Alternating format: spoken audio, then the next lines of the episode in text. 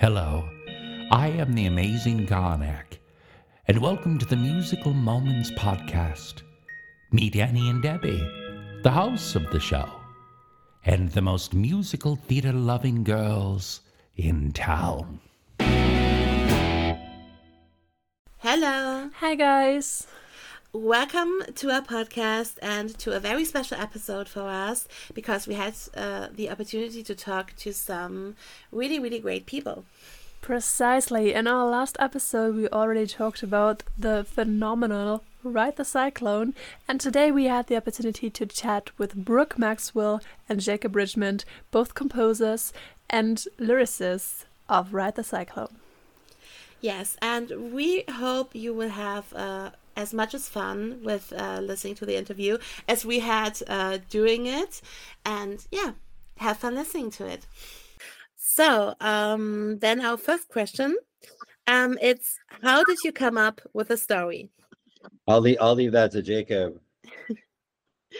Ah, okay. So I came up with it like years and years ago, um, uh, when we were young lads. Uh, um, I essentially, I, I mean, uh, coming from a family of like, like where we had a lot of um, untimely deaths. I kind of, I wanted to write something um, that kind of talks about that issue in a really fun way uh, because I was pretty like dealing with um, my own kind of source of grief and everything like that. And I kind of wanted to talk about a taboo subject, which is untimely death and kind of um, the idea of a life that doesn't um, resolve itself. Like there is no, and there's no real moral or lesson or anything like that. It's just something terrible that's happened, like a fire or an earthquake or anything like that and so um, I was ripping on that theme. I didn't think it was going to be a musical initially, and then I was like, "Wow, this is going to be unbearably depressing." without without uh, without some form of theatricality to the idea. So, and Brooke Brooke and I have been working together um, uh, uh, in a cabaret series we do called Atomic Vaudeville in Victoria. And Brooke had been writing all these like really funny, hilarious songs and kind of, and he's also a genre beast. Like he can jump genre like he's not precious i mean although he comes from a jazz background he's he's not like one of those i only do jazz guys um so so so, so he's a genre beast there um and so then i kind of pitched it to him and he's like that doesn't sound super dark um, but I said, no, it'll be funny as well. I'll try to keep it as funny as possible because I've written a show previously called Legoland. Um, so yeah, we, we, so in the same kind of world, and then kind of we just kind of started ripping, and um, we knew kind of from the outset that we wanted every song to be different, um, like or a different genre to reflect uh, who the kid was, and yeah, and then we just kind of and then so, so we wrote it over the course of uh, like I wrote the core of it the, the rough shape of it over the course of a couple of years. Yeah. Mm-hmm. Hmm. Yeah. Okay. So second second question, like we said, Debbie and I know the show from TikTok. It's gone viral viral there. Um, how did you experience the sudden hype that happened to the show through social media? Um, yeah, it was weird. Um, Colby said I should check out uh, TikTok. I mean, I think the first song that kind of went viral on TikTok was "What the World Needs." Uh, Ocean O'Connell Rosenberg song, and so that's the first one. And I don't think anyone had seen the show because it was like it was basically just Family Guy clips and her and uh, you know or whatever pop culture thing was popular at the time, but they were just using that track. And then I think through the course of that, somebody said, "Oh, hey, this is actually came from another show, right?" And then so people started uh, discovering the show through this viral trend uh, with with uh, with Ocean Song and so then every kind of over the course of the year, I mean, every song has had its kind of viral moment. I think right now it's Noel's Lament that's kind of really popular. Um, like for, with kids you kind of uh, just doing their uh, like just doing the dress ups and yeah, it's it's amazing. I mean, but TikTok kind of freaked me out as an app initially, so uh, I didn't have it. So, uh, but but but I got it, and then kind of and I was just like, oh my god, like there's just like hundreds of thousands of videos, right? And so it's been fantastic on that front. Mm-hmm. Yeah, uh, best marketing we ever had was from TikTok. Mm-hmm. Yeah, it was it was amazing. I don't have a phone, so I'm similar similar to Jacob, but about 10 years behind. So I heard it from Jacob, who heard it from Colby. So that was pretty cool. I also started getting some emails to my um, website uh, that were sort of strange, saying like this that um, we've purchased the sheet music and we'd love the rights to um, to perform it at the county fair. That time I didn't actually have the sheet music up for sale, so that led me down the road of realizing somebody else was pirating it and selling it illegally. So that was like, wow, okay, cool. So I'll get better get going here. Obviously, it's an exciting time for the show. So that was really cool to to sort of get that vibe and have it spill over to my my own website. Yeah. I think my first uh, song was uh, Ballad of Jane Doe. Yeah. Yeah, me too. yeah, it was everywhere. Yeah. mhm. okay. But about that one, I heard that you also saw video clips of Emily like flying, and that made it so impressive. Mhm. And at that point, it was illegal, right? Like Yeah. something was leaked.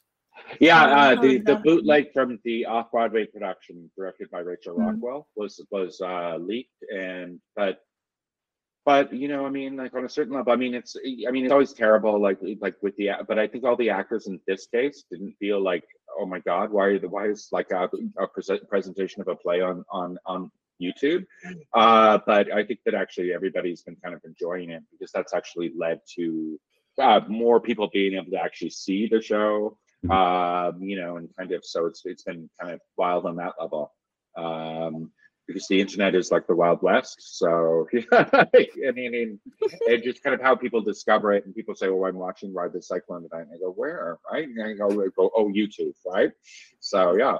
Uh, but I mean, I, I, on a certain level, I'm happy that Rachel Rockwell's production has been seen by so many people because uh but i mean it's all been a weird uh you know kind of like this feeds into this like the tiktok uh ocean song getting popular and then kind of and then people going and checking out the youtube uh bootleg and then kind of going back to the songs and so it's been it's been a really weird um exciting because um way to actually get the show out there in the world because because i think I, think it's had the most unusual path that path that way because it's not a, marketing team that's done it. Um, it's not. Um, no one planned this, right? You know, it was just literally just people um, who, who went like just, just just literally just come from a total grassroots kind of um, fandom that that hasn't been cultivated or anything like that. So it's been wild. Yeah. Mhm. hmm Yeah, that would have been uh, my question. Like, what's your opinions on bootlegs in general? Because uh, sometimes it really can hype up a show. We have seen it with Heathers, one of our favorite shows, Mhm. and uh, now with White Cyclone. Brooke, do you Mhm. have any thoughts on this also? Well, I mean, I think the, I think the thing is, I mean, there is the argument of the bootlegs. I mean, because um, I mean, I, I I think that the argument there, I mean, and that's a it's a good one. Is I mean, the largest thing is I get concerned when the performers didn't give their consent. Sometimes because because it's it's like, hey, I'm going to film you, but I'm not going to tell you, right? Or anything like that. Like so, so I think that the thing is, it's tricky on those levels. But at the same time, I know I know with all of the artists involved, I mean, for mo- most or at least eighty percent of them, are just excited that people are finding finding out about them, right, and getting to preserve this really beautiful production. So it's it's you know, I mean, I think I think it's it, it's always on a case by case level. I think, right? You know, I mean, like somebody who had, let's just say, a performer got filmed and thought that that performance they gave was horrible, and all of a sudden it's all over the internet, and that can be quite a violation of that person. But I think that most, I think everybody in this case is pretty on board with that particular bootleg all the thousands of other bootlegs from other productions that are happening now. I, I don't know. I don't know. I mean, maybe they like it, maybe they don't. Um, I, yeah. I I don't quite have the same opinion as Jacob because I, I haven't talked to the artist, but it's definitely it's it's something of our time, right? Like w- when we we we sort of not devolved, but when we see a, an image or a video on the internet, it's oh that's super cool and it's a as simple as a click and it's it's only a song or it's only that one person sing, person singing it, but I think it's really important to remember for and for anybody who's been involved in theater or television or ever made a thing, how many people are involved with what it is that that you're seeing you know the lighting designer the set designer the person in charge of the special effects the projections. Um, so in those bootlegs, there's all those amazing artists who have contributed to what it is you're seeing, in addition to the writers, the producers who have supported it, and of course the um, the main actors who we see singing it and acting it out. Not to mention the directorial team and the choreography. You know, like there's just all those people involved, and I think it may, it, it does make me feel still strange, um, in that it's uh, on one hand everybody loves it, but they're also it feels very strange that there's a the ownership of the fandom is super awesome except when people feel the ownership to the point that they own it and feel free sharing it with others. So, like for example, it's happened a couple times, but people are posting archives with everything Ride the Cyclone on it, and you can just download everything. And for me, that just feels a little bit like our house has been broken into and someone's selling our stuff without even telling us. There's an element of that, but on the other side, it's also great that people know about the show that didn't. But does that just? I don't know. I, I'm I'm It's I'm a weird situation. It's I a weird it's- Yeah. situation. Yeah, yeah, but I and I think bootlegs are on a kind of on a level as Brooke said. I mean, like the I, I think it's a really great way to see a show, um, if you're totally remote or you're kind of you kind of um, but but I mean it's still I mean ultimately I think when you see something live, you I mean you guys are big theater aficionados. Um, it's it, it's it, that's what it, that's the form it was meant to be taken in. So like fortunately like the uh the uh New York version, the Manhattan version, it's like it's a it's well shot and it's well recorded and everything Mhm. like that. But but it's but um but um but I could think of the inverse scenario where it's terribly shot and terribly recorded and people go, Oh, this is an awful show, right? You know, but but you guys know like the difference between uh you know watching something on YouTube and then seeing it live it's just it's it's, it's like night and day Mhm. um, like, like there's honestly some shows I've seen like clips of on YouTube and like, oh, this looks really terrible. But then you get you're in the room and you're going, oh, it works. It's great, right? You know, um, yeah, yeah. So yeah, it's because it's it's tricky because you're you're taking it from an, one medium to another medium, and so I'm actually surprised that uh, people can sit through an hour and a half of a play on on YouTube. Yeah. So yeah, kudos to them. Yeah. hmm I, braver than me. Mhm. So yeah, It's such a tricky topic. That's why we always wanted to ask this question because also the creatives have so different opinions on that. That especially in your case, since it ended kind of well in your Mhm. favor, if you if you want to. oh, I, Well, I again, sorry. Oh, go ahead, Brooke. I was just gonna say that your is really interesting because you're we're talking to Jacob and Brooke, who are the writer of the book and the music. But as I said, the your is that that's a plural you, right? Then there's a lot of people involved, and I haven't talked to all of them on on No. how their opinions. I'm happy for the fact that like some of the faces of the show, for example, that are more popular, like the singers, the actors, who some of them have been, really been able to like capitalize their TikTok presence or their social media presence for their own sort of developing their followers and hopefully, you know, th- their own sort of celebrity and, and branding. But the bottom line is that they, they didn't get paid anything for for all, all that amazing work that they did. And we'd love to be in a position to do that. But when people are giving it away for free, that's not a that's not a thing. So uh, when we're hoping, you know, that we actually we've been approached and talked to a couple different um, groups about maybe having something that was like a formal video of the show. We got an email from Sony Pictures a couple weeks ago, but those sort of things happen, and you just wait and you, nothing happens, and then something else, you know. So we don't know, but the the bottom line is to make an actual production of the show that let's say let's say we put it on Netflix. The expenses in that and the way to do it properly, like Stranger Things or you know any other thing that's so easy to grab a video of and and have have a, a TikTok meme. Those people have been paid, you know, very well. I'm hoping for their for their work. Whereas this is a show from 2016, it's 2023, and there's a certain irony in the age of consent. it applies in certain areas and not not in others. I mm-hmm. don't mean to I don't mean to, to belittle that sense of, of consent, but it it's it, it feels Yeah. weird. It feels weird Yeah. me. But there's a lot to celebrate as well.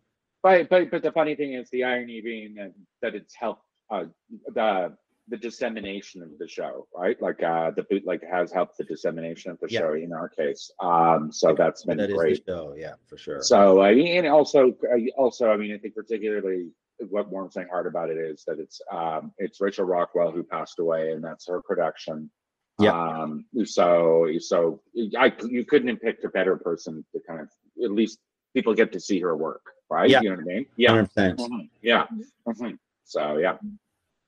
Well, is it right in terms of, like I said, in your favor or profit that so many more productions of the show have been put on ever since the Yeah. bootleg has been leaked or it's gone viral? That's true. right? yeah yeah I th- that is true and i think that i think the thing is with me it's uh in this case it's been it's been great um on that level like i mean because because i do think look i mean i just love the fact that people are actually uh knowing about the show so i mean because you guys probably wouldn't have heard of it otherwise No, it certainly. probably not. would have taken 20 Yeah. years for it to kind of or, or maybe not like or even longer right Yeah. or you guys would have ever heard of it Totally true. so yeah Mhm. yeah Totally. so And mhm. the thing with availability is also that your show hasn't left North America really in terms No. of productions. How No. would we be ever be able to see it? yeah Like, Mhm. yeah, it's it's crazy. It's such well a the, i mean the answer to that question the, the, the- and that's sort of the dream path we'd love to follow is like I- i've never seen rocky horror picture show either but making a formal film a legitimate film of it allows me to see that abroad do you know what i mean so there the, to answer that m- in our dreams wouldn't that be cool if by the so cyclone were filmed filmed legitimately and then had that sort of circulation riding on the tiktok wave yeah yeah. um, Yeah. yeah. we'll see. But the licenses are are are, are good too. Yeah, That's- great. And you guys should translate it into German.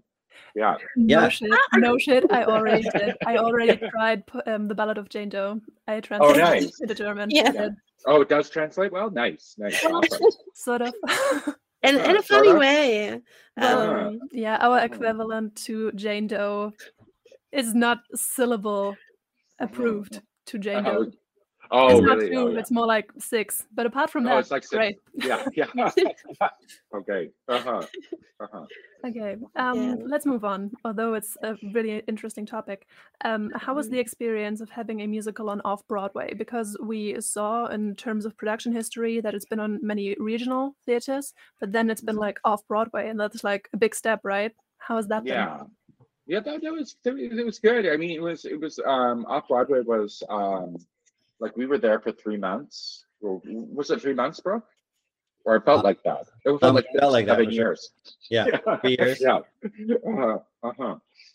Uh, we were staying in Central Park. I don't know where were we staying? We are staying in Times Square. Times Square, off which Times is Square. nuts, right? Uh, which is the like it, which sounds awesome, but it was you know it gets to be a bit. It's a lot, like a lot of lights and lots of sound, and and no one ever's tried. I think yeah, the pros again. Um, yeah, so it's been um, yeah. The weirdest thing about the whole thing was that I mean, sorry, I should an- we should answer your question from creatively, but just when I think back on that time, the weirdest thing of it all was it started in a pre-Trump era, and literally our opening preview, we were there. Jacob and I were hanging out in a, we turned it we found out it was a gay bar soon enough uh with a piano in it watching the debates with Hillary and the whatever that that, that who shall not be named. Um and then the what what was the, what's the official word? But it was like our first preview it was announced that he'd won. Yeah, and the weep the audible weeping in the theater as as we watched the show with the creative team stagehands and everybody just because that the group who are involved in theater were definitely feeling very marginalized by some of the things that he had said. So unfortunately it set such an odd tone for the beginning of the show that we're just kind of shaken off in the last couple years yeah, yeah. Well, yeah, it was because it was like I mean, this is pre-Trump's presidency, but but everybody thought that he was gonna I don't know like just set the entire country on fire. So it was um that there was legitimate panic in the air. So so the vibe was always weird, but uh, Yeah. or a, a dark comedy about uh, untimely loss. Um, exactly. Exactly. so yeah, yeah.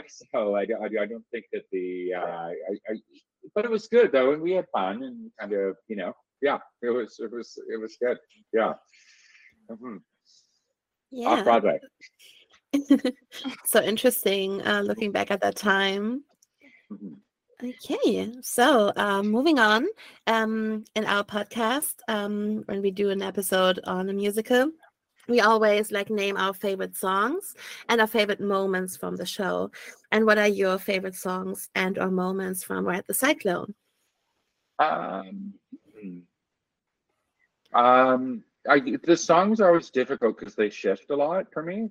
I mean, because because you know, I mean, um, so like it's it always goes like on a daily basis there. Um, I don't know. Uh, Brooke, how about you take this one? uh, well, there's a bunch of them. I'm a I'm a huge fan of Jacob's writing, so there's a bunch of it that really makes me laugh, you know, and the and the the the unexpectedness of it all. Um, the in in simple terms, I I love it. The it gets weird now in the middle of Space Age Bachelor Man for me.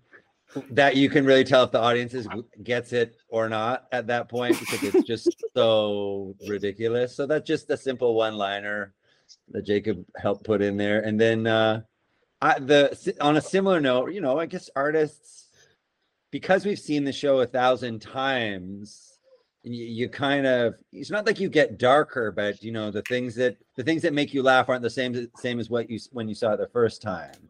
So I what I really enjoy in the live theater is seeing the the either the discomfort or the way the audience reacts to some of the things that we we know are funny and, and work and how they hear them and maybe the discomfort it causes at times. So for me, the the Noel's introduction, the waiting for Godot, I mean, I almost am always like irrationally crying with laughter to myself, even if the audience is like awkwardly silent, like almost the more awkwardly silent they are, the more I'm laughing. I just think that's such a funny, yeah, I'm, I'm high five Jacob Richmond. I think that's, I, I just love that. Um, yeah, that, that's, th- those are a couple there. So yeah, but what about a song, Brooke? Uh, I mean, the thing is, because it's just the thing is, like as I said, it just changes all the time. Um, huh. um, yeah, I like it's so tricky because I've I've heard the song so many times. So, yeah, Yeah. um, yeah. well it's an, Um, again again as i don't know if this is fair to say as artists but we like i like surprise you know i like i like it when i either i haven't heard the song for a long time or seen the scene for a long time and then it catches me off guard. So so that's good and but we've spent so much time listening to it it's really hard you know to tell if your sister's good looking or you know or what whatever like what is it that to have a response uh that's a primal response anymore? That was a terrible example but um, yeah. Uh, I, I mean, I love the ballad. I, I'm proud of all the songs. I'm, I'm really that album. I, I'm really, really proud of how the album was put together and our creative vision in sort of making that happen and hearing the songs in the best possible way that we possibly could. Whether it was the getting the mixes right and having those killer singers just do that. Like that was such a strong musical cast. Um, I'm just so proud of everybody who was involved in that. Yeah, I mean, one of the things, one of the moments, I guess, on the album that I think is always cool when I listen to it, because I think I don't think it's been done before, is the when Jane's um, Jane's music goes into kind of the jazz kind of section, right? Um, you know, and so you've got this coloratura kind of soprano um, doing kind of music uh, in a genre that they never get to sing in. Um, you know what I mean? And it somehow works. I always thought that that was uh, just kind of a cool innovation in the show Yeah. um, on a musical level, right? You know, but because it shouldn't work when you think about like a, a trained opera singer singing kind of jazzy music. Um, you'd, you'd think that that would be excruciating. Uh, we've been we've been so lucky to work with the the Janes that we got to work with. Emily Rohm obviously is legendary and just like I don't even know the word, but she's such a heavy musician. And prior to that, when we were in Canada, we got to work with the amazing Sarah Pelser, who also was had a, a, a trained opera voice. But both of them had that kind of quirky sense of humor that really got the song, and they weren't afraid to get gritty with it. And it was just, you know, such a treat to work with that level of talent that that got it, you know, and and gave that much of themselves to it. Mhm. Yeah, so it's always a treat to hear that. So on a music level, like just on a kind of yeah, just kind of music innovation level, I'd say that that section definitely. I was so well, that's cool that that actually worked. Yeah. Um, yeah. So yeah. Mhm. Okay. Actually, I'll, I'll I'll add to that too, and it's more on the album um, than we have had necessarily to do it live, but on Noel's Lament, the the musicianship on that again, Colby Wardell, who's been with us for forever, like all the way through it, and is a same thing, like just a not a normal human being talent wise. He's just really incredible. Um, but in addition to that, for the album, I had a couple of friends that were were local to the Victoria area where we are in British Columbia here. Uh, Adam Dobres's on the gypsy guitar and um, Adrian Dolan on the button accordion. And as a musician, when I listened back to those, I, it just defined um, the energy, and they matched what Colby was bringing bringing to the recording. I was just so happy to have that level of like, oh my god! When we were actually mixing the the tunes, they get each gave me like three or four takes, and one of them they said, "Here's a simple version. Here's a more rar version, and here's like something that's just ridiculous, but we'll throw it in because."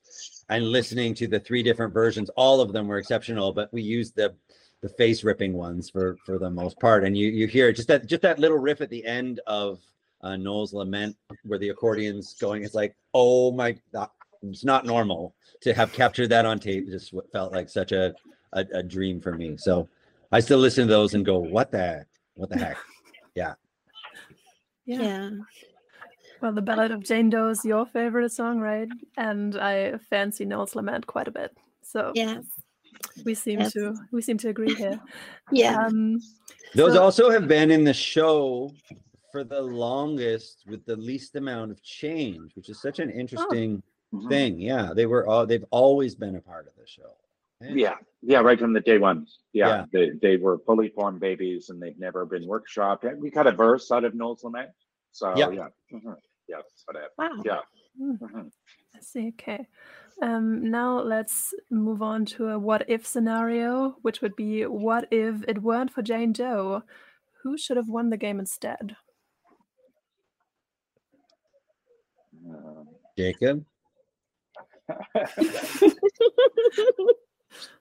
Virgil, no. Uh, Well, we no. can clarify first of all, it's not a game. It's not a game. Whoa, it's just whoa, a whoa. ride, obviously, Not a but game. It's a ride. Yeah. So Uh-huh. Hmm. Uh-huh. answer. I mean, I think, I think the thing is, yeah, I mean, it's like that, that would just cause, I, I feel like that, that that's like, uh, I feel so terrible about picking one kid. Uh, I have your answer. I have your answer. It's Yeah. Virg- Virgil should have Uh-huh. come back, and that would have taken us right into uh, what's there's Yeah. the sequel. Virgil's Yeah. back. or it's like, Yeah. or that Virgil never existed, or, or And- that, yeah. Uh-huh. That's could the just final do it on loop. Virgil the Yeah, Red. All right. Wow. Yeah. Justice for Virgil. yeah, justice for Justice for Virgil. Virgil. Yeah. Uh-huh. Nice. yeah, I'm totally fine with that answer. Yeah. Mhm. Okay, so the next one is um, we have all these catchphrases uh, from the characters. Uh, what Mhm. would be your uh, catchphrase? if you were introduced. Yeah, if you were introduced by Karnak. Um, That's too but- tough. Well, well, just to say, I mean, just those catchphrases. That's that's the work of Jacob Richmond, and he definitely just because I- I've worked with him for a while, I know that he does. He's fast, and he he he will probably give you a witty response. But those were they're sculpted. You know what I mean? Like they're they're well thought out. That's that's they're each one of those is the result of Jacob walking around uh, by himself, talking to himself in the voice of a dead teenager, trying to summarize the essence of of a character, right? Like it's that's a that's the art, and it's really I have a lot of respect for it because I can't do that myself. That that's Jacob's genius to make those things that make you laugh, make you feel, make you think, and make you connect. So I'm I'm gonna only say something dumb, but Jacob might have a chance of saying something. I something. don't know. I Please don't go know. ahead. Yeah. Um, my catchphrase. I don't. High hopes have been set. yeah, you guys have really set me up here for. for uh, Buy him a couple glasses of wine and check in uh, at 3 a.m. then I'll totally come up with. Dream, one. our Right now- time or yours? Yeah, yeah, yeah. Our time. Yeah. as a placeholder, I'll just do live, laugh, love. Uh, you know, like that tacky sign that people put around, right? Yeah. So, I like that too, actually. Yeah, Bed Bath and Beyond and stuff. I don't know if you guys have those. You know, like those kind of The pillows. those pillows and stuff. Yes. Yeah, Yes, it, yeah, we and, and it's wine o'clock or or anything like that, right? Like the things that kind of l- celebrate the lighter side of alcoholism. Yeah. mhm. so yeah. mhm. Total aside, total, total aside, there's a great Canadian uh, comedian named Bruce McCulloch who's recently been touring Canada. I don't know if you saw him, Jacob, but Mhm. he he was he's a cynic, sort of edgy comedian, and his cynicism served him well in his 20s and 30s. But he he did a whole monologue on Live, Laugh, Love, and Oh, how wow. he's hit his 50s and 60s, how it's actually like lean into that because it's Yeah. actually really beautiful and sweet. And that's to me, that's Jacob too, because he is a, he's a sucker. He's a big, sweet, uh, open-hearted beast who who does weep at the humanity of it all, despite being able to throw those those amazingly funny barbs into things. So live, laugh, love. I think kind of he can Yeah. he say it, he says it ironically, but I think that is actually it's accurate. It's a, mm-hmm. it's a nice. I can see why it's on a pillow. Yeah, yeah. I gotta know, is it also considered cringe in Canada? Oh yeah, Yeah. totally. Yeah, Yeah. Oh, because Oh, yeah. it- it's even more cringy because the Germans can't write it Yeah. for the life of mm-hmm. them. Like they'll Yeah. write life with an F, and that makes it so much more uncomfortable if you see that on a pillow. yeah, That's yeah, totally. Yeah. no, awesome, but the irony goes up and up. Oh no, Yeah, no, they, it's they don't brilliant. mean it. no, yeah. but we can That's a laugh problem. at that. that- yeah, you can. Yes. You can. No, it's it's considered pretty. It's a pretty tacky phrase. Uh, yeah, it, it's Mhm. up there with it's wine o'clock or don't talk to me until you you know j- uh, just add wine or anything like that. or Those kind of things, right? You know, so it's the yeah. But anyway, that's kind of But under the I mean, microscope, Jacob, you Yeah. know, those I- are live, laugh, love. love. I stand by it. So I ironically don't ironically mean that, right? Yeah, exactly. So yeah, that's fitting for the catchphrase. Yeah. Perfect. Yeah. Uh-huh. yeah. Um, next one. The show has been in the works since 2008. We think that's what popped up while we're doing research. How much Yeah. development has taken place throughout the years in terms of characters and story? Tons. Like like we have we have there's like pretty much i mean i think when we first started um the show um first off had eight characters. Um then we ki- we kind of and, then we kind of sculpted it in canada and for for several years like touring it around canada. Uh and then uh we got invited to the states through kevin mccollum and Morris and Antonio. For, uh, so they invited us to the States. And then all of a sudden, um, we thought that the show was pretty much done by that point. And then kind of that's, th- th- there's just been a ton of workshopping ever since then, right? You know what I mean? Um, once we got to the States, we just kind of, they laid, laid down the hammer and uh, we've we've been rewriting.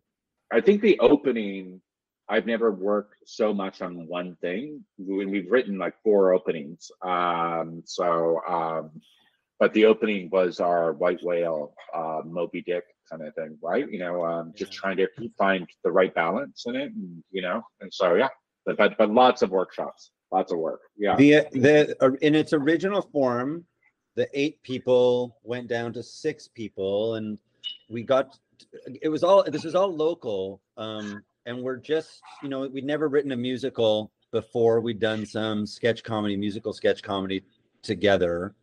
And the show that we originally wrote was more described as a cabaret, but we didn't know what's a cabaret, what's a musical. Um, Jacob and I, neither of us are really musical theater backgrounds. We're literature or comedy or music or whatever. That's our that's our Venn diagram overlap.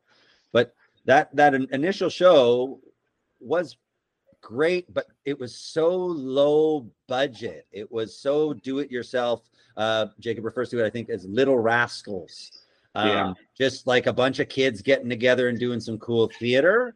The and buying their props at the dollar store. Yeah, hundred percent. Yeah, or Chinatown or whatever. There was like a proscenium, and there was a series of crates that were moved around to be this the scenery. That was it. The difference was uh, the music. The um, the cast played more of the instruments. Uh, for example, on Sugar Clouds, which was our sort of ending, I think at one point, everybody was playing. Like Jane Doe was rocking out on the drums. Our Ricky Potts was a fantastic piano player who accompanied us all the way through. That's Elliot Loran. He accompanied us through all the transitions. Uh, so he was absolutely amazing. Virgil the Rat was the bass player because we needed a bass player. So that sort of made the comedy that came in there. And um, at one point, we wrote in the script because it would be cool if there was trombones on stage but nobody played trombones. So we we we rented trombones, and Colby and um, our original Ocean, uh, named Riel, had to try and learn trombone in a two week rehearsal period, just going bottom. Anyway, so it was just a real bunch of us just kind of doing our best and fooling around and making something that was cool that didn't have a plot line. There was no who gets to come back to life. It was just the machine regretting that they knew these kids were going to die on the roller coaster, but because they're set on family fun mode, Karnak wanted to bring them back to give them one last showcase of their lives. And the way that's the show ended, if I remember correctly, is they it peaked, you know, Space Age Bachelor happened and it was even crazier. Like it was way about crazier. 12 minutes long, way crazier. Yeah. We've always been working on that character. Um yeah, and that scene. But the uh. The penultimate or the ultimate scene was the sugar cloud, where everybody got together and supported Constance after that same monologue that stayed in the show the whole way. And then the kids got in a roller coaster formation. The lighting changed, and they backed through the proscenium, which closed, and they all died. That's it. Yeah, and the producer, the American producer, said that was too much of a bummer of an ending, so we had to come up with a better ending. Yeah. yeah. so there was, and there, right. there really was yeah. at that time there was really no plot in its typical form. Uh, you know, it's like the plot happened before the show started. Six kids die on a roller coaster, brought back to life by a fortune-telling machine, and there they are in their warehouse, each each telling a little bit about themselves and singing a song and, and working the entire together. show and the entire show was direct address, like they talked directly to the audience. Um, so yeah, yeah, so it had a different feel to it or a different vibe, right? Um, Very lo-fi, yeah. like Jacob said, dollar store, Chinatown props, um, real umbrellas, and you know everybody was working really hard to make that weird little indie show. And what's I wish we had some great footage of that because I have no question it would go crazy viral because it's kind of what I'm experiencing or how I'm interpreting the success of of, of um, the show online is people are seeing it and going like, "Oh, I see myself in that," or "I'd like to do that. I'd like to do my own Jane cosplay, or I want to dress up as Ocean or whatever." And they're really feeling like it speaks to them in a sort of lo-fi punk rock indie art form, which is what it really, really was initially. Yeah. Um, and and we were really proud of that. That was an excellent show um, it, it, it wasn't a musical in the traditional sense. And that's what we were sort of encouraged to sort of maybe think about getting a plot in there and changing some of the things up. So that's what happened between 2008 and about 2012. Yeah.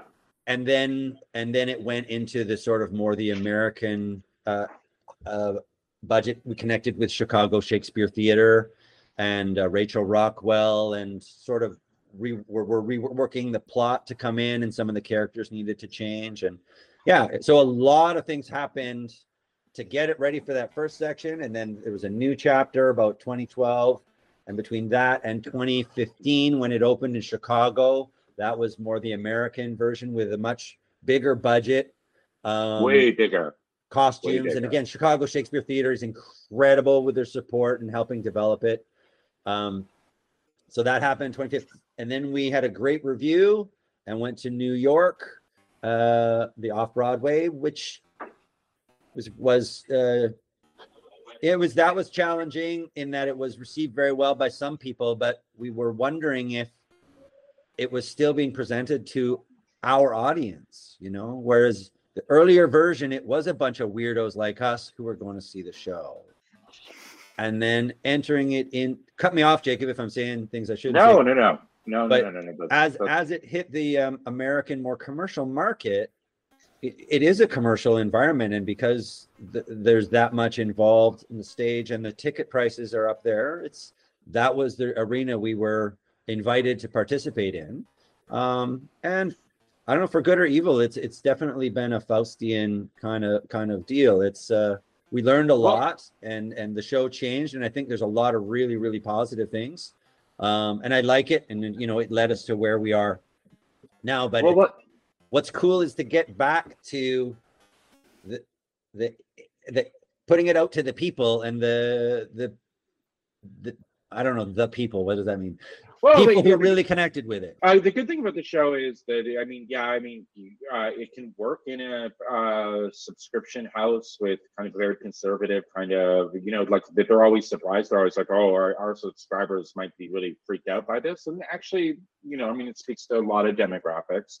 It's not just for uh, kids, uh, or not for younger people or anything like that. Like, it, like, uh, I'm always surprised about that because the ADs always kind of take it in kind of grudgingly because we've done like almost we've done quite a few regional theaters in America now. Yeah. Um. So and you know and, and I'm just always like amazed when it does. But we just they just closed the run in um in Washington, which is it was, it was really great.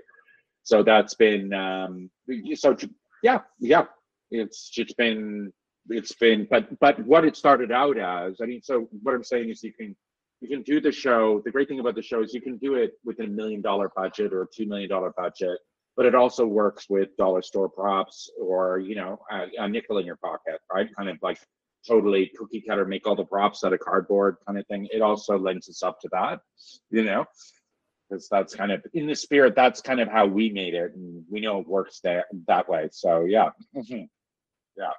Wow, what a crazy ride. I did not expect Mm. that. Mhm. Yeah, indeed, right. Quite a ride indeed, yeah. yeah. Okay, so next question is about uh, the cast recording from uh, 2021.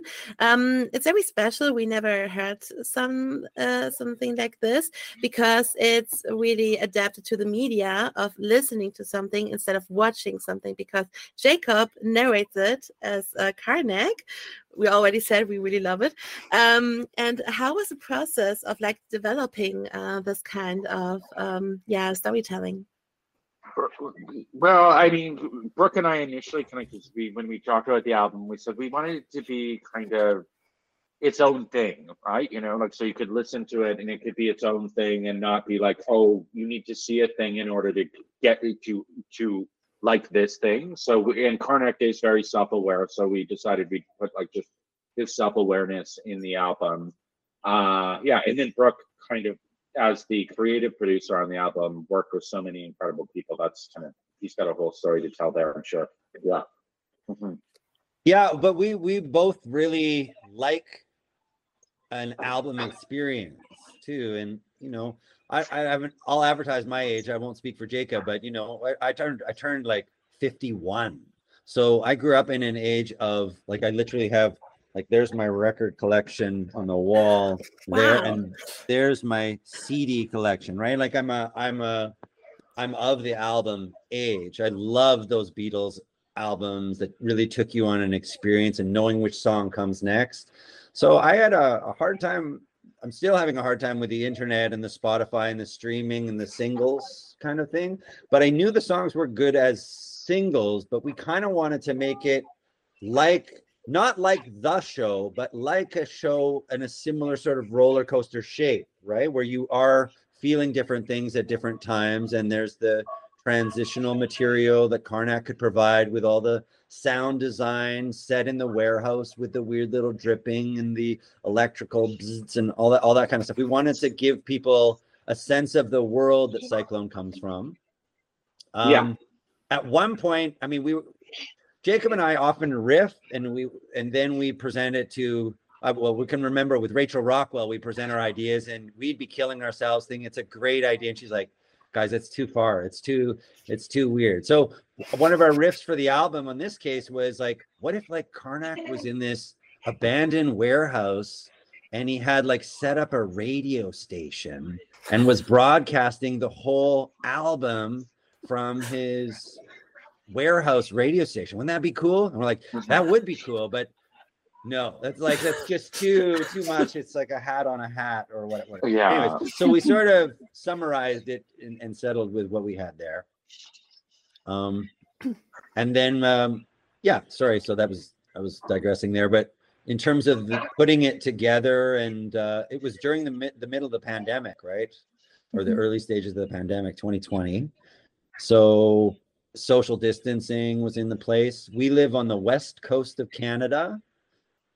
Um, the actors, the main singers, most of them lived in different parts of the states.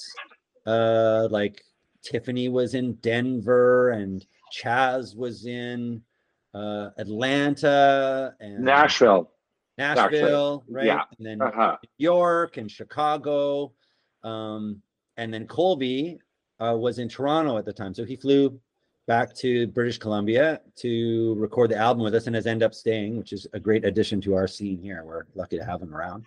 Um, and I also have, because I'm a musician, I play, we've got a whole series of people. Like I run choirs and I know singers and I know all those musicians. So I had a pool of people in my black book to put together and uh, had an idol who had a studio. So I got in touch with him and uh, he'd produced a couple of Grammy award winning uh, albums already. So I knew he was great. And um, yeah, we did a lot of the, the pre-production work was incredibly intense because we had to get everything ready to send rough recordings to New York so that they could record the vocals there and send the vocals back. So combination of Dropbox and Pro Tools and Google Meet and and Zoom and you know all the technologies involved made it possible, uh, as well as everybody's willingness and just continued like amazing hard work and love of the show, which you know to capture to capture an emotion.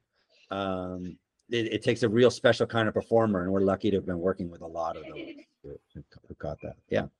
Yeah, nice. It's so enjoyable. Like the album is so enjoyable on its own. You don't really, yeah, you don't get that a lot. Like most of the time, it's just a collection of the singles, but you really created something special there.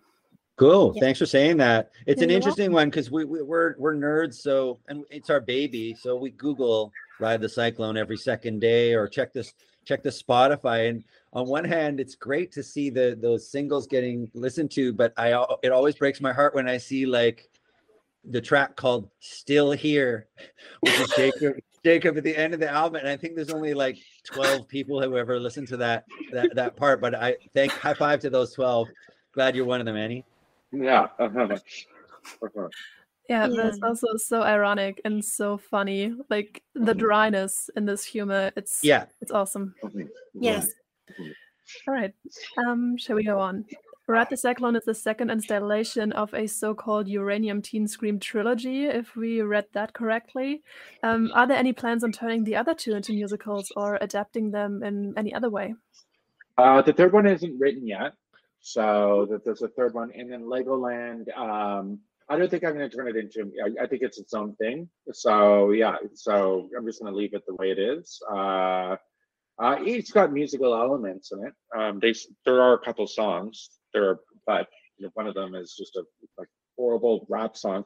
Uh, so yeah, like uh, in the style of like an Eminem or um, so yeah, but but yeah, and then so and then I'm just and then I'm been working on the third one recently actually. So yeah, But I think it's important to say that the Legoland, there isn't, uh, or maybe there's archival floating around, but people haven't seen that as much. But the script No. is available for sale, right, Jacob? On- yeah, yeah, Yeah. Um, um, And- yeah. Mhm. Jacob and I met just after he'd started Legoland, and the reason I got one of the reasons I got super excited with working with him is having seen that. Um, it's fantastic. um the comedy and if you if you like the sense the sense of humor involved with ride the cyclone uh you will love love legoland and for its just sort of heart and random absurdity and reflections on the world that we're all living in you know it's it's a real special piece i hope it has a long life as well Nice. Fingers crossed. In any case. yeah Yes, absolutely. Okay, um, I think I have another uh, question about the uh, cast recording because you two are included. Um, like you already uh, said, Jacob is a Karnak, the narrator. Um, how uh, did you came up with the idea of including you both on the Also, thank you for recording the additional tracks. We Yes. appreciate it a lot and we listen to it on a Uh-huh. healthy Yeah. level. Yeah. thank you Well, yeah. I mean, I think the thing is, I mean, I played Karnak in all the Canadian versions, uh, but I didn't really play him. Like we we can him. I I I, I Pre-recorded, pre-record him, pre-record him, and just put it on the thing. And so, um, and and then somebody that was a puppeteer. So, so yeah, I just felt like because we didn't want to just kind of just throw it on there and and, and and not have the Karnak presence kind of a little bit on the album, right? You know, or his kind of dry sense of humor, or you know, and him kind of helping to string together a little bit of what's happening and who is who. Um, yeah, and then and then those two songs Brooke sang on, and Brooke is like an amazing singer. So yeah, you can talk about that. Yeah. that.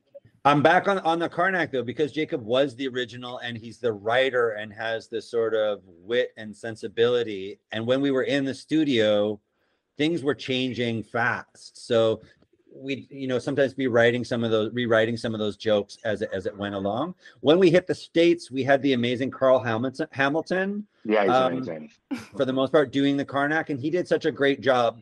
Um, but again, due to the pandemic and all the other sort of things, it was just so much easier with Jacob and I. So we just figured, ah, let's let's Yeah, because we let's were we were rewriting and editing that thing right up Yeah. until the deadline. Yeah, yeah. only so, changing, and it needed to fit the shape. But we've worked with some great Karnaks. Um, Yeah, in, in the recently well. Mark Geller uh, was really good in Washington. Yeah. Mhm. Uh, Um, and then those other two songs that I got to sing. Um, well, yeah, it was. it's not to say it was budgetary, but it's kind of re- my wages are zero. Uh, whereas if you're gonna have another song for someone else to sing, we had to, you know, you want to honor their professional skill set, and it was just another thing that we could sort of cut corners on, as well as having been quite intimate in the writing of them. I felt I had a certain certain connection with them. Um, so be safe, be good was in one of the productions, I think in Seattle. I think it actually was Yeah. in there. The whole cast sang it. Yeah. Um, and it got cut because it's so interesting. Like I don't know if you've it, are you creators? Do you guys do you guys write? Have you tried writing shows or been involved in making? We wish. We we, wish. we wish, we wish. we mainly translate stuff like yours for fun. Yeah. Yes. Or It's- like, it's a- yeah, perform hobby wise. it's a fascinating because I mean the difference between where you are and where we were in like 2008 isn't that big, you know. But as, as we've developed, the difference between going, "Hey, I just want to make a song that sounds really cool," and that's a character that's really funny, to go from there to, "Okay, we're at this point in the show. We need this kind of energy. It has to go from here to here and develop the character and be sonically like this. Suddenly you have like a grocery list of uh points that you're trying to write this song to as opposed to oh this sounds awesome do you know do you know what, are you following what, what i mean by Yeah. that Yeah. so the Yeah. skill set involved in that we gradually developed i mean eh, however we did that's the result we got got with but it's freaking hard you know like like someone like you go and you look at like west side story or any of those the great great musicals and wow those writers are absolutely incredible as they take you take you through that. So that's a skill set we're under development on you know like we're we're rookies at this but also it's really hard i don't find it It doesn't magically flow out of me. No. So But, yeah, sorry. yeah, yeah, it's it's it's it's a, it's its own art form, right? In terms of musical. It's an art form, but it's also a skill set that you have to kind of earn and rub your face against a brick wall. It's like it, it was kind of the equivalent of because until the song exists, you don't know what the song should be, other than you know that the space it should hold. It's like you've got the wedding dress, and now you're going to try and find the person to fit in it, as Mhm. opposed to oh, there's a person, let's make a dress for them. You know, like so it's like, especially if you're cutting tunes or rewriting an opening or trying to reshape an ending or adapt the song. Yeah, So- I mean, uh, one of the shames is we is we had one version because because it, there's always the perpetual question of what comes first, the lyrics or the or the melody. Yeah. Uh, but we had one version of Ocean Song where she had a sleepover with Taylor Swift and they um a pillow fight with Karl Marx, right? Um, where they beat up Karl Marx at a at her sleepover party, and uh, Rachel of course said. No, that's too weird for her song. you you wanted to have, yeah. But it What a would have it would have killed on Yeah. TikTok. Yeah. Yeah, yeah. So yeah. Mhm. And that's Yeah. a, that's actually an interesting thing because we do, you know, we're not we're not we're not all that kind of try to live under a rock. We're not living under a rock. So we are aware of some of the other folks' thoughts on, you know, oh, we should have kept the fall fair suite would have been a better intro than the one this uranium suites crap or you know you just you read all those things it's like oh yeah and i agree like they're, they're good songs but the reasons we made any of the choices are they have to fit the whole of the show and maybe we didn't make the right choices because maybe we're not leonard bernstein or whatever. We're we're we're just guys trying to do our best at this in this crazy medium that's that's uh yeah it's a crazy medium. So be safe be good that was one of the songs that we sort of had a grocery list and we knew how we wanted people to feel and it would be a song like you know we did everything we could to live our life properly but still this happened you know like touch on the meaningless deaths of these of these kids uh, but in a sort of light way in a human way but not too heavy hitting and anyways we ended up writing that i thought it i thought it did everything i thought it hit the grocery list of all the things we were trying for it to do it still makes me really feel things uh, when i hear it uh, but then when we put it in the full step back and put it in the show it wasn't the right piece right it didn't quite take you there in the context of what came before it and what comes after. Yeah, after and the storytelling. Yeah. So that's i mean that's a skill set we're all all working on and i i, I wish it on everybody because it's uh to have that vision to step back three paces and go yes no yes no and to vision it in your head without seeing it i don't have that skill set it's, is we, we just do our best you know Certainly. Well, it's, it's, yeah, it's Yeah. the sim- similar, not just like the expression of like building an airplane while you're flying it. Um, that's kind of- exactly great Yeah. jacob richmond Mhm. Yeah. So yeah. yeah. Yeah. So that's my point. Yeah. Yeah, Yeah. great. Yeah. Yeah. Yeah, those two are a little less crazy than the rest Mhm. is. But we still really love that it's been included. Like yeah and don't it's wanna- fascinating too because you know we worked initially it was a weird little punk rock little rascals team of people that were very closely entwined and everybody was doing 28 jobs and we had total control and our, our creative vision was bounced off our, us that smaller group of people. And as it developed into a larger uh, commercial enterprise uh, there's a lot of feedback. A lot of people have different opinions. So often we would try the new song and after that evening's performance we would end up in the in the conference room with a, a table of people who had thoughts on how did that work? Should it be rewritten or i didn't get that part or it wasn't as funny as the other one or i like the other one better? So you you realize through this that again nobody knows what the final answer is how the song should be especially when it's under construction while you're flying it. So a lot of the not a lot of it but a few of those songs came as a result of that process where you're trying to look at the show trying to listen to everybody's opinions as well as your own and sort of balance it out and still stay inspired creatively to create something that's beautiful and weird and speaks. Um, it's it's a hard game. It's a hard game. Only It's not a game. It's just a ride. It's a hard ride. Oh, It's a hard- like hard right it is. Yeah, we're almost through. But one of the last questions would be um, having mentioned that we already tried translating one of the songs. What are your thoughts on having the show translated and produced overseas? And what do you wish for the show to happen in the future? Oh, I would love that. I would love, love, love that. Like, and honestly, if you guys want to translate it, go ahead.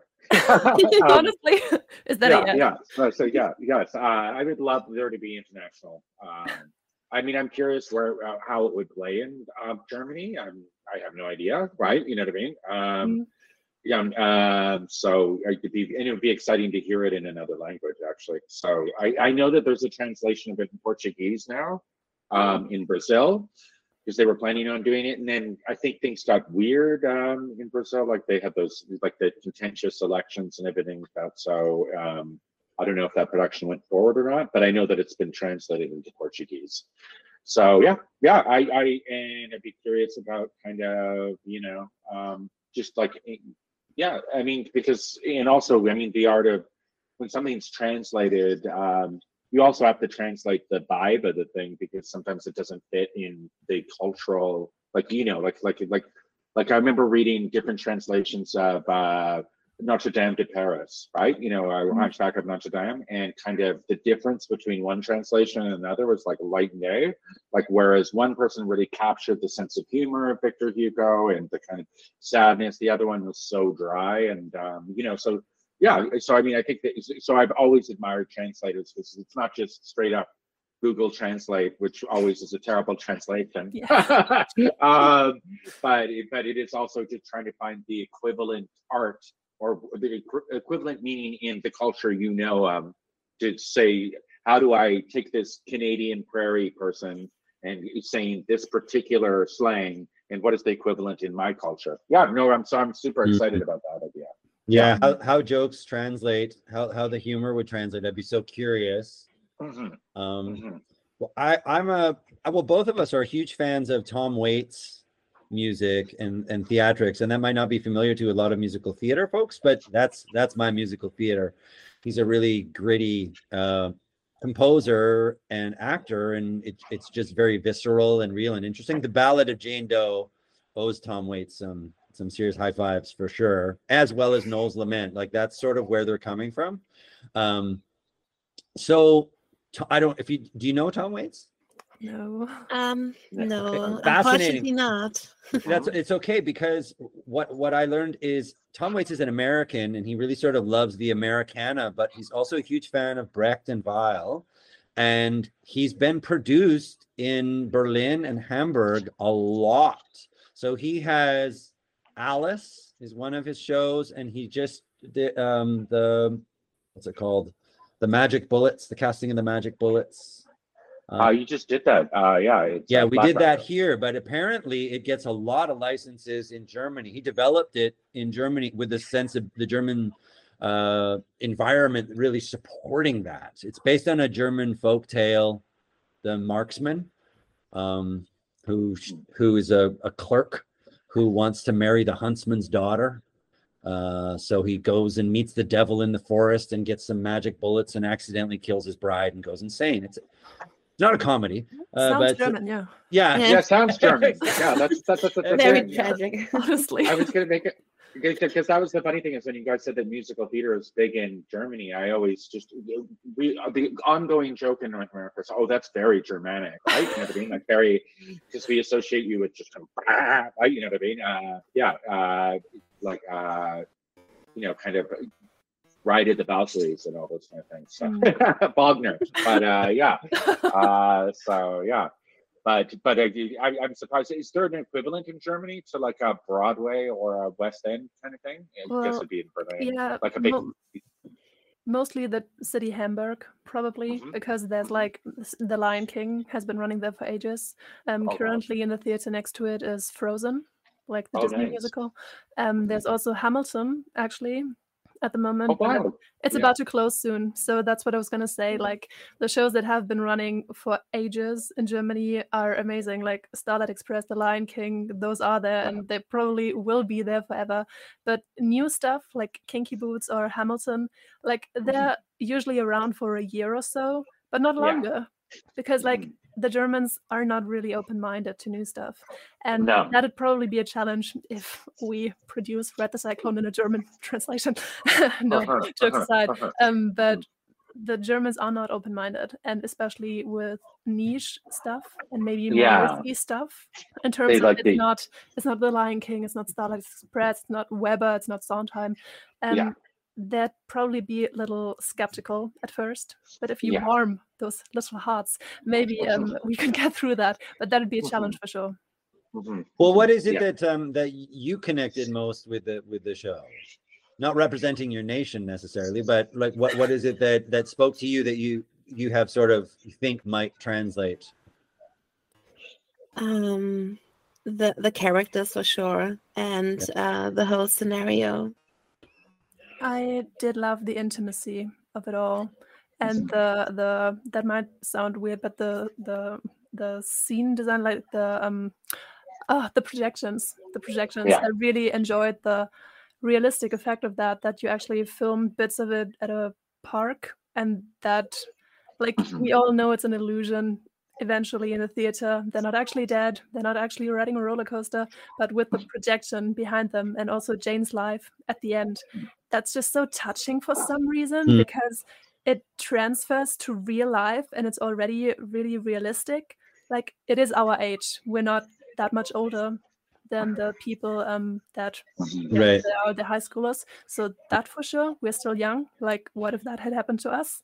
And um, also the yeah the production, how it was being set for my speaking Yeah. personal. Cool. Experience. Cool, cool, cool. Mhm. And and because your your English is so good, the the humor and the well, you, I mean, you you didn't need it translated, right? Like it spoke to you in English. Mhm. Mhm. Um, yeah, Mhm. I'm so Did curious. they? it's Just curious. I mean, I guess this, I don't know if this will be appropriate for the the podcast. Did they did they translate, like say, like Hamilton into Yeah. German? Yes. Oh wow, wow. Oh, wow. Yeah, yeah. That Yeah. that that, especially with something like Hamilton, that must have been quite a job. yes, three Yeah, years, yeah. I guess. Yeah. Three Annie? yeah. Yes. They've been on it for three years. Yeah, yeah. mhm. the translation aspect i mean let alone another language we're um we've been asked by broadway licensing who licenses or manages our license um to start working on a on a high school version for ride the cyclone which in some cases is okay but uh, the, obviously the big stumbling block is for us so far has been noel's lament. And and how do you make that more accessible? So that's something we're going to probably work on a little bit but wow it's taking something that is into and make it into something that's as close as Yeah. it can be with the emotions and stuff but changing all the words like But that's a tough one so, or, or Um, just going from something that has probably like a PG thirteen kind of sensibility to a G sensibility is it's tricky, right? You know, um, Totally. without you know um and of course i mean of course in the states now they've got all of these anti-drag laws so i think it'd be illegal in about four states to actually put on uh ride the cyclone so yeah That's Mhm. true. Hmm. Yeah. Mhm. Yeah, no, but that's probably because that's the reason why I translated most of it because you can't put a show in Germany without it being translated completely. yeah They're even translating the jukebox stuff, like Mamma Mia. They wouldn't Oh, even wow. use the English ABBA like this German ABBA now. Or for Moulin Yeah. Rouge, I don't know if you know that one. yeah i know that one it's yeah full of like those classic songs, like no everybody knows them. Yeah. All of a sudden they're German because otherwise the people wouldn't understand it. And that's like yeah so that's why I'm translating it mostly for mockery because otherwise it wouldn't Yeah. be put on. Um, but Uh-huh. also to see what's possible because English to. German is tricky. It really yeah is. yeah yeah, Mhm, mhm. well it's the it's, it's the um also the things about things that are untranslatable right you know what i mean um you know in terms of just different words or different sensibilities or anything like that yeah Mhm. um i mean i think ours would be less tricky than kind of uh, hamilton because hamilton at all everything has to rhyme and Yeah. yeah and so, whoever did that wow yeah Yeah. yeah Totally. uh, Yeah. yeah uh-huh. Like I mentioned hip-hop. with Jane Doe, like that's not common obviously in Germany, and we were looking for an equivalent, which would be please Mhm. please stay seated, Erika Mustermann, which is like Erika Mustermann, six syllables instead of two. Oh, how are you gonna do yeah. that? Like, how are you gonna do that? The Ballad of Erika Mustermann. Yeah, go ahead. But you you you couldn't do Jane Doe here because nobody would understand it. No. No, I only knew Eric- that from Scraps. Erika Mustermann is like what you would call an unidentified female body. Mhm. Wow. And what would a, ma- uh, um, and it would be Eric Mustermann would be the male. No, Max. Max. Max. Max and Erica. So E- like Erika Max and me. Yeah. Just Max and me. now and me, Max and me, forever eternally, Erika Mustermann. Ah, yeah, it doesn't Precisely. count. Yeah, it doesn't Uh, count. yeah.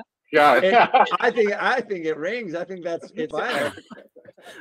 Erica Well, if you- Mus- the ballad If of you're just Erica fast enough, if you're quick enough Yeah. with the singing, Yeah. perfect. Yeah. We, we, we tried and uh, it's possible. Yeah. Yeah, uh-huh, uh-huh. Well, I mean, the melody can be adjusted for sure to to make it work, right? Whatever. Tell the story. That's what I've learned. It's not about the music. It's about telling the story. exactly. Uh-huh. Oh, so great. Lovely. So thank you so much for being with us. We really enjoyed talking to you, and hopefully you, the audience, have learned something from our interesting meeting with the two, Jacob Richmond and Brooke Maxwell. Thank you so much for being with us today. Thanks Yeah, a lot. Pleasure. Thank you so much. I'll be the same. Yeah, uh-huh. yeah. Okay. Bye-bye. Awesome. Okay. If you're still here, you've arrived at the part of the podcast where talking and dreams come to die. The outro. Yes, we hope you had as much fun with these guys as we had while talking to them. Yes, thank you so much for listening. And now we have one final thing to say. If you're as addicted to Ride the Cyclone as we are, we have great news for you guys. The sheet music is now available on the homepage of Brooke Maxwell. We'll put the link in our show notes and you can buy it there. Yeah, thank you so much. Have a great time. Bye bye.